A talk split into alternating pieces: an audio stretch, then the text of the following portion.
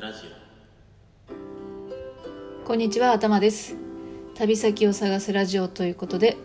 本日もラジオトークをキーステーションにあ今日は東京からお送りしていますね。えー、最近ちょっとバタバタしてまして、週末と今日月曜日なんですけれども、今日のライブもできない予定です。というかやらない予定です。で、ちょっと収録の方もですね、いろいろ調べて台本を書く時間がなかったので、今週はお便り返信会をいくつか収録していこうかなと思っております。えっと、以前のライブの中でいただいていたお便りに関しては返信もしてるんですけど、まあ、改めて収録の方も撮っていきたいかななんていうふうに思っております。で、一つのお便りに対して一つ収録していくっていうスタンスで何本か今週は上げていこうかなと思います。はい、ということで、えー、皆さんいつもお便りいただきましてありがとうございます。最近ですね、えっと、私も積極的にお便り募集というのをしておりまして、子供の頃に行ってみたかった場所ありますか？そしてその夢って叶いましたか？なんていうタイトルでですね、お便りを募集しまして、えっと、いくつかいただいております。で、それをね、少しずつ返していこうかななんていうふうに思っておりますよ。えー、最初のね、お便り返信は、マナさんですね。マナさんからいただいております。いつもライブに遊びに来ていただいたり、えー、お便りありがとうございます。マナさんからは、小さい頃はあまり具体的な行きたいところはなかった。思い出せないんですが、初めてそう思ったのはブラジルのレンソイスです。真っ白な大砂丘に雨季だけ出現するエメラルドグリーンの湖、そこで泳ぐ魚がどこから来ているのか今も解明されていないとのこと。目の前で起こっている現象なのに理由がわからないこと、景色の美しさに神秘的で強烈な魅力を感じましたっていうね、お便りをいただいておりました。えー、以前ライブの中でもお話しさせていただいたんですけど、私もね、実は行ったことがあるんですよね。で、レンソイスマラニャンセス国立公園っていうのがね、正式な国立公園の名前のようなんですけれども、ブラジルの北東部、もう本当に海沿いの町ですね。マラニャン州というところにある広大な砂丘ですね。で、砂が真っ白なんですね。あのマラニャンセス国立公園の砂丘の砂っていうのは成分がひゃくパーセント、まあ、ほぼ ひゃくパーセント って書いてますけども、石英っていうね、水晶みたいなものなので、それが太陽の光に反射すると、まあ、白く見えるっていうことなんですね。そしてマナさんもお便りで書いてくださってますけど、雨季ですね、雨が降るとその時期にだけ、まあ、水たまりができるんですね。まあ、湖なんですけれども、すごく透明度もあって、まあ、光の加減もあるんでしょうね。エメラルドグリーンで、まあ、それがね、白と青っていう形で、そのコントラストコントラストがね、めちゃくちゃ美しいんですよね。で、あの私もじゅうねん近く前になるのかもしれないんですけれども、まあ、仲のいいね、友人と南米を旅した時に行ってきました。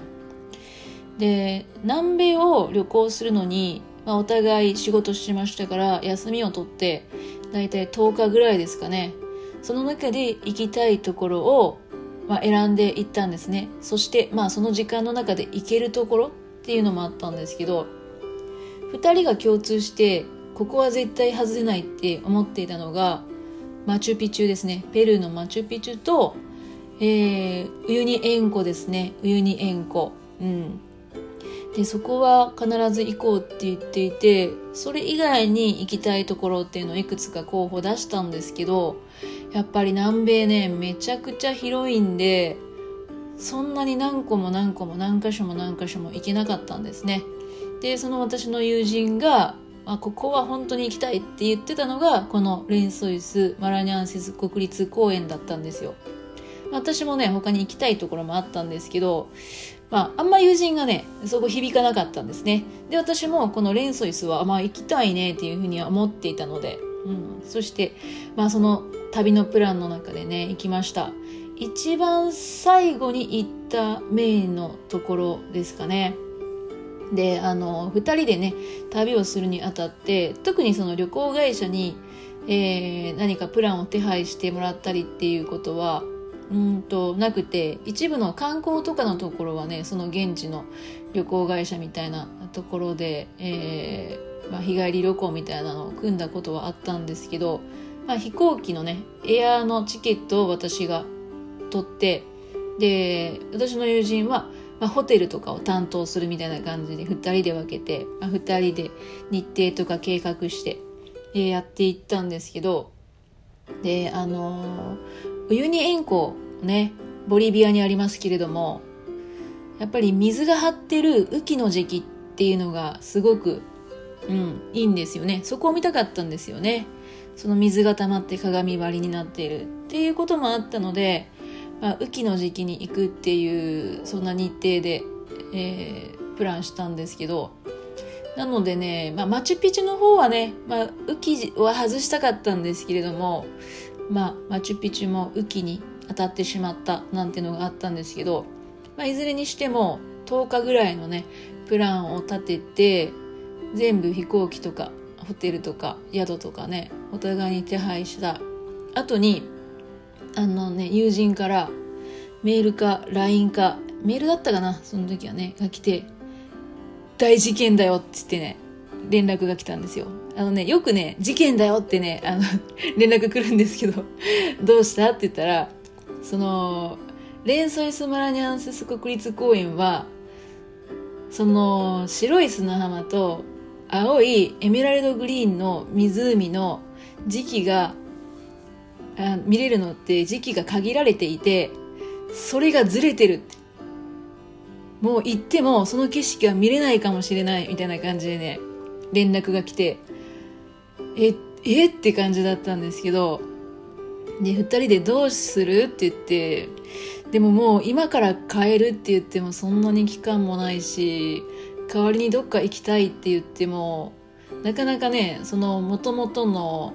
マチュピチュとかウユニ塩湖のプランに入れ込むことができないし、そこから変更するっていう労力がねなかなかかけれないんで、うん、まあギリ湖はあるかなみたいな感じで、うちをねその計画通りに行ったんですね。うんで、え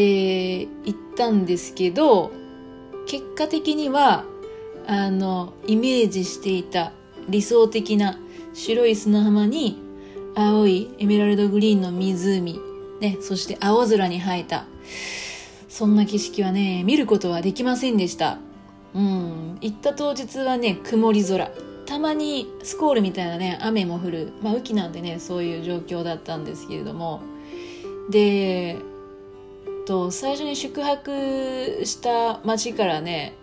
のそのレンソイスの起点となる場所まで移動して、でそこからバギーみたいなやつ、大きなね、あバギーじゃないかな、まあ、なんせすごい大きな、えー、車に乗って着いて、砂漠のとこに着いたらバギーに乗り換えたのかな。それで、えー、と先の登るところ、登り口ぐらいまで行って、でそこからひたすら歩くんですよね。うんでももう歩いてる段階で白くないんですよ、砂が。普通にね、まあ、私自身砂漠とか砂丘に行ったことがなかったので、もちろんその砂漠っていうか砂丘の景色があるだけでもめちゃくちゃ感動はしたんですけど、うん、でも自分たちが最初に見たかった景色とはね、えー、程遠い景観だったかななんて思いますね。まあ、行ったことを全然後悔したりとかはしてないんですけれども、なのでね、えー、お便りにねいただいたマナさんがイメージしている景観っていうのは現地に行った私もまだ見れてないんですよね。